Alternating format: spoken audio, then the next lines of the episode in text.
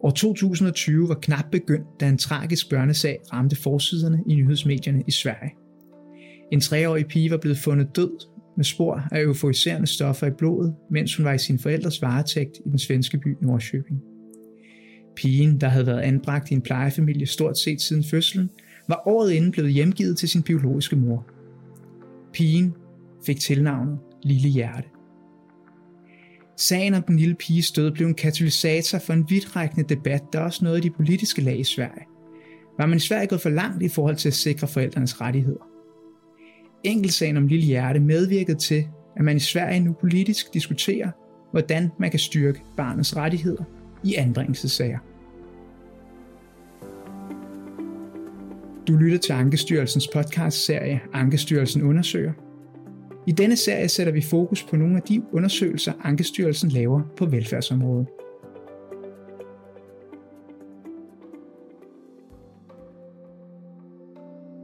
Før sagen om Lille Hjerte kørte i Sverige, stod nabolandet Norge over for en udfordring. Den 10. september 2019 blev landet dømt i Storkammeret ved den europæiske menneskerettighedsdomstol for overtrædelse af den europæiske menneskerettighedskonventions artikel 8. Selve sagen omhandlede en adoption uden samtykke, hvor man havde bortadopteret et barn med den begrundelse, at forældreevnen blev vurderet til at være varigt nedsat. Dog havde den ene af forældrene siden fået to hjemmeboende børn, som der ikke var bekymring for. Forældrene anlagde sagen for den europæiske menneskerettighedsdomstol, hvis dom altså faldt ud til forældrenes fordel.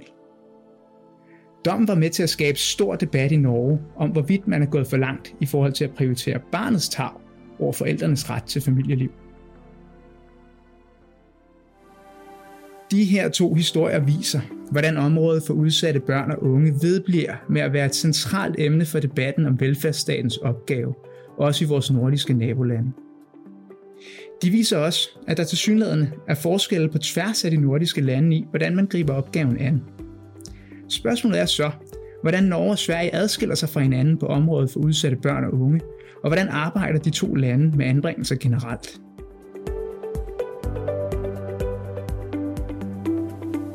Social- og ældreministeriet har bedt Ankestyrelsen om at undersøge organiseringen af anbringelsesområdet og brugen af familiepleje i Norge og Sverige. Undersøgelsen, som udkom i foråret 2021, spiller ind i det nuværende arbejde med barnets lov.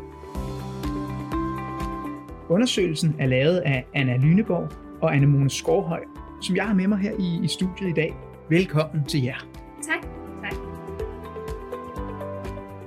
Nu har jeg læst jeres undersøgelse, som beskriver organiseringen og lovgivningen på anbringelsesområdet i Norge og Sverige. Jeg kan se, at I også har et kapitel, hvor I sammenligner tal på anbringelsesområdet for både Danmark, Sverige og Norge. Lad os, lad os starte med dig, Anne Mone. Øh, fandt I nogle interessante forskelle i tallene på tværs af de tre lande? Ja, der er nogle interessante fund, og særligt når vi zoomer ind på familieplejeområdet. Her der fandt vi, at Norge har en højere andel af anbragte børn og unge i familiepleje sammenlignet med både Danmark og Sverige. Mm. Og derudover så har Norge også flere børn og unge anbragt i netværkspleje, altså hvor barnet er anbragt hos bedsteforældre eller andre i barnets netværk. Ja. Og vi fandt også, at de i Norge har flere typer af plejefamilier, end de har i Danmark og i Sverige. Eksempelvis så har man i Norge plejefamilier, der er særlig målrettet uledsagede flygtningebørn og unge. Så ja, når vi sammenligner tallene på anbringelsesområdet øh, i Danmark, Norge og Sverige, så kan vi se, at der generelt er nogle store forskelle. Og at de forskelle de er interessante, fordi vi taler om lande, som ellers ligner hinanden meget, og hvor man med en vis rimelighed kan sammenligne på tværs og lade sig inspirere af hinandens erfaringer. Ja, altså det, det er interessant for mig, at, øh, at Norge i højere grad bruger både familiepleje og netværkspleje, end vi gør i Danmark. Altså, det, det gør det jo netop meget relevant at kigge på erfaringerne fra Norge. Hvis vi så zoomer ind på organiseringen af anbringelsesområdet i Norge og Sverige, altså der, der skriver I, at, Norge og Sverige har valgt ret forskellige måder at tilrettelægge organiseringen af anbringelsesområdet på. Altså, Anna, kan du fortælle lidt mere om, hvordan det kommer til, til udtryk? Mm. Altså ja, altså vores undersøgelse viser, øh, at man i Norge sammenlignet med Sverige i højere grad har valgt at centralisere anbringelsesområdet. Ja. Øh, og det betyder for eksempel, at staten har hovedansvaret for blandt andet rekruttering af plejefamilier, og man har også valgt, at det er regionale institutioner, der har ansvaret for at uddanne plejefamilierne. Mm. Og modsat så har man i Sverige en øh, mere decentral styring, hvor hovedansvaret for rekruttering og uddannelsen af plejefamilierne er placeret hos landets hele 290 kommuner. Så i Sverige har man altså i højere grad valgt, at det er op til kommunerne, hvordan de vil håndtere de her opgaver med at sikre, at der er tilstrækkeligt med plejefamilier, og også at plejefamilierne er klædt på til opgaven. Ja, så, så altså Norge har altså valgt den her meget centrale styring med anbringelsesområdet, og, og Sverige har en mere decentral styring, hvor ansvaret i, i høj grad er lagt ud til, til kommunerne. Kan du sige lidt mere om, hvordan de forskellige måder at organisere sig på spiller ind på, hvordan de løser opgaven med at rekruttere plejefamilier? Ja, altså generelt kan man jo sige, at lige nu fylder det jo rigtig meget i debatten, øh, ikke mindst i Danmark. Hvordan kan man rekruttere tilstrækkeligt med plejefamilier? Og den udfordring, den har man jo også i, i Norge og i Sverige. Og her peger de aktører, som vi har interviewet i Norge og Sverige på, at den måde, man har fordelt ansvaret mellem stat og kommune i de to lande, jamen det får også betydning for opgaven med at rekruttere plejefamilier. Okay, og når du siger øh, den måde, de har fordelt ansvaret på, så, så handler det om det her med, at man i Norge har valgt at centralisere opgaven, mens man i Sverige har fordelt det her ansvar ud på, på de her mange kommuner. Kan man, øh, kan man sige noget om øh, erfaringerne ved at gøre det på to så forskellige måder? Ja, for eksempel så betyder det, at det er en statslig opgave at rekruttere plejefamilier i Norge, at der er mere økonomisk kapacitet til at drive nationale rekrutteringskampagner. Og her kan den svenske måde at organisere sig på, hvor rekruttering er et kommunalt ansvar, den kan jo være udfordret. Mm. Og det er jo fordi, det kan være vanskeligt at skaffe finansiering til større rekrutteringsinitiativer, når man er en mindre kommune. Ja. Øh, og her så ser vi så i stedet, at kommuner i Sverige, de ofte vælger at danne sådan nogle fælles kommunale partnerskaber, hvor flere, og det er jo så oftest de mindre kommuner, vælger at gå sammen om rekruttering af plejefamilier. For mig der lyder det som om, at der er erfaringer fra både Norge og Sverige, som vi kan lade os inspirere af herhjemme. Ja. De her aktører, som I har talt med, øh, nævner de noget om, hvordan henholdsvis den, den norske og svenske model øh, spiller ind på sådan noget som sikring af ensartetheden i praksis og muligheden for at, at, at styre økonomi? Ja, altså øh, den højere grad af metodefrihed og selvstyring hos kommunerne i den svenske måde at organisere sig på, øh, den betyder jo, at praksis kan variere betydeligt fra kommune til kommune. Øh, og omvendt så fortæller de statslige aktører, vi har talt med i Norge, at den statslige styring på anbringelsesområdet, øh, den har generelt vist positive effekter, og det er i forhold til ensartethed og styring af kvalitet, mm. men også har den også udfordringer med at styre økonomien. Øh, og det skyldes jo blandt andet, at kommunerne ikke har forsynings- og finansieringsansvaret for anbringelsesstederne. Ja. Og med det følger jo også, at kommunerne så har mere begrænset incitament til selv at styre udgifterne øh, ja, til området. Ja. Altså, så, så I har blandt andet fundet ud af, at, at der er simpelthen nogle øh, udfordringer i forhold til at styre økonomien, når man, når man gør det, som man gør i, i Norge. Ja, altså fordi kommunerne de har bare mere begrænset incitament til altså selv at styre udgifterne. Kan man sige. Det giver mening. Jeg vil gerne have lov til at gå videre til jeres fund i forhold til, at der i Norge og Sverige ser, ser ud til at være øh, ret forskellige perspektiver på, på det her begreb, man kunne kalde stabilitet. Altså det her ønske, vi har om, at barnet ikke oplever for mange skift. Kan du, Anemone, sætte nogle flere ord på, hvad det er for en forskel i tilgang til stabilitet i anbringelsen, som I har fundet i jeres undersøgelse? Ja, i undersøgelsen der har vi nærstuderet både den norske og den svenske lovgivning på anbringelsesområdet i forhold til, hvordan de to lande forsøger at sikre, at barnet ikke skal rykkes frem og tilbage under en anbringelse. Og det fremgår af lovgivningen fra begge lande, at man ønsker, at barnet skal opleve stabilitet, men der er forskellige perspektiver på, hvor og hvordan barnet skal opleve stabilitet under en anbringelse. I den norske lovgivning, der bliver der lagt vægt på, at hvis et barn først er anbragt efter paragrafen om langvarig anbringelse, så skal man forsøge at skabe stabilitet for barnet på anbringelsesstedet. Og derfor så vidt muligt undgå, at barnet flyttes frem og tilbage mellem anbringelsesstedet og de biologiske forældre. Så hvis barnet har knyttet sig til øh, plejeforældrene under en langvarig anbringelse, så kan det i sig selv være et argument for, at barnet ikke skal hjemgives til sine biologiske forældre. Og det er altså også selvom forældrene er blevet i stand til at tage vare på barnet. Og, og hvordan, altså, hvordan ser det her så ud i, i Sverige? Jamen, i den svenske lovgivning, der står, at barnet også gerne skal opleve stabilitet. Men her er der fokus på, at barnet så vidt muligt skal hjemgives til sine biologiske forældre for at få genskabt stabiliteten i hjemmet.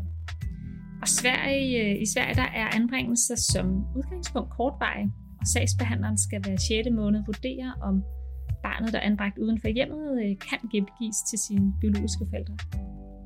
Så ja, når vi læser lovgivningen fra Norge og Sverige, så er øh, stabilitet et, et mål i begge lande, men perspektiverne på, hvor og hvordan stabiliteten skal skabes, er meget forskellige.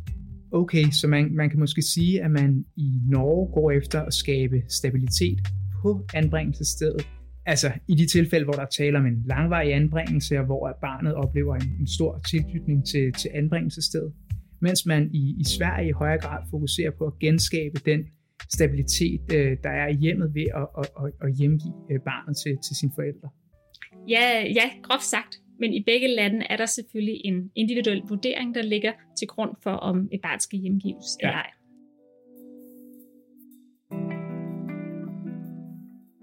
Nu taler vi jo om, øh, om anbringelser, men øh, hvad med sådan noget som adoption uden samtykke? Er, er det en mulighed i Norge og Sverige? I Norge er det muligt for plejeforældre at adoptere et plejebarn uden samtykke fra de biologiske forældre, hvilket ikke er muligt ifølge svensk lov. Jamen, det følger jo egentlig meget godt det, I har fortalt om de, de to lande. Mm. Øhm, og det, det er jo også en diskussion, der rammer lige ned i den nuværende debat i Danmark om, hvordan man skaber stabilitet for anbragte børn og, og, og debatten om tvangsbortadoption. Ja.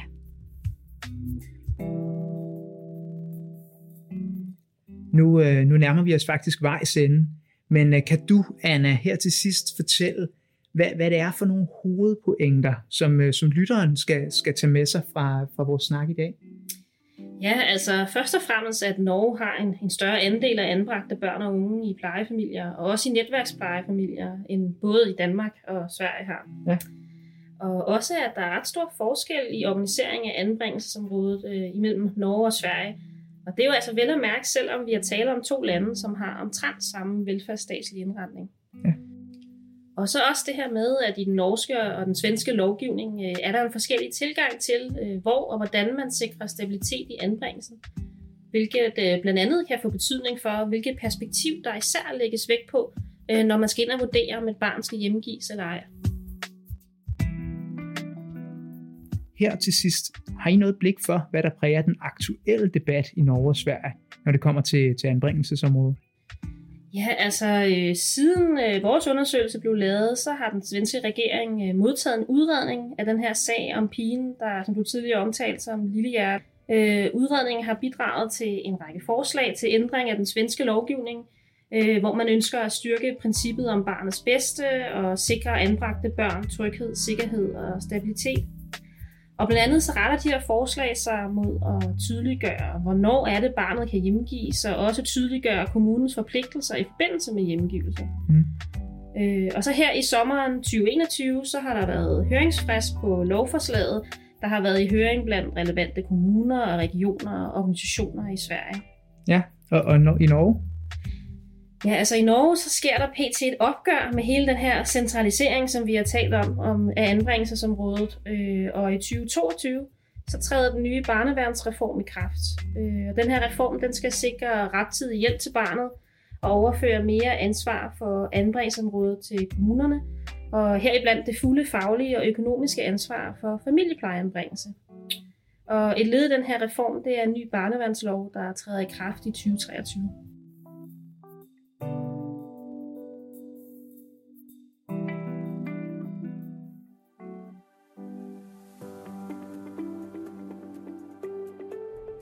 Tusind tak til, til jer, fordi I kiggede øh, forbi studiet i dag. Anna Lyneborg og Anemone Skovhøj. Og tusind tak til dig, fordi du lyttede med. Du kan læse den her rapport Familiepleje i Norge og Sverige, som vi har talt om i dag på Ankestyrelsens hjemmeside. Her kan du også finde flere podcasts om Ankestyrelsens undersøgelser. Tusind tak, fordi du lyttede med.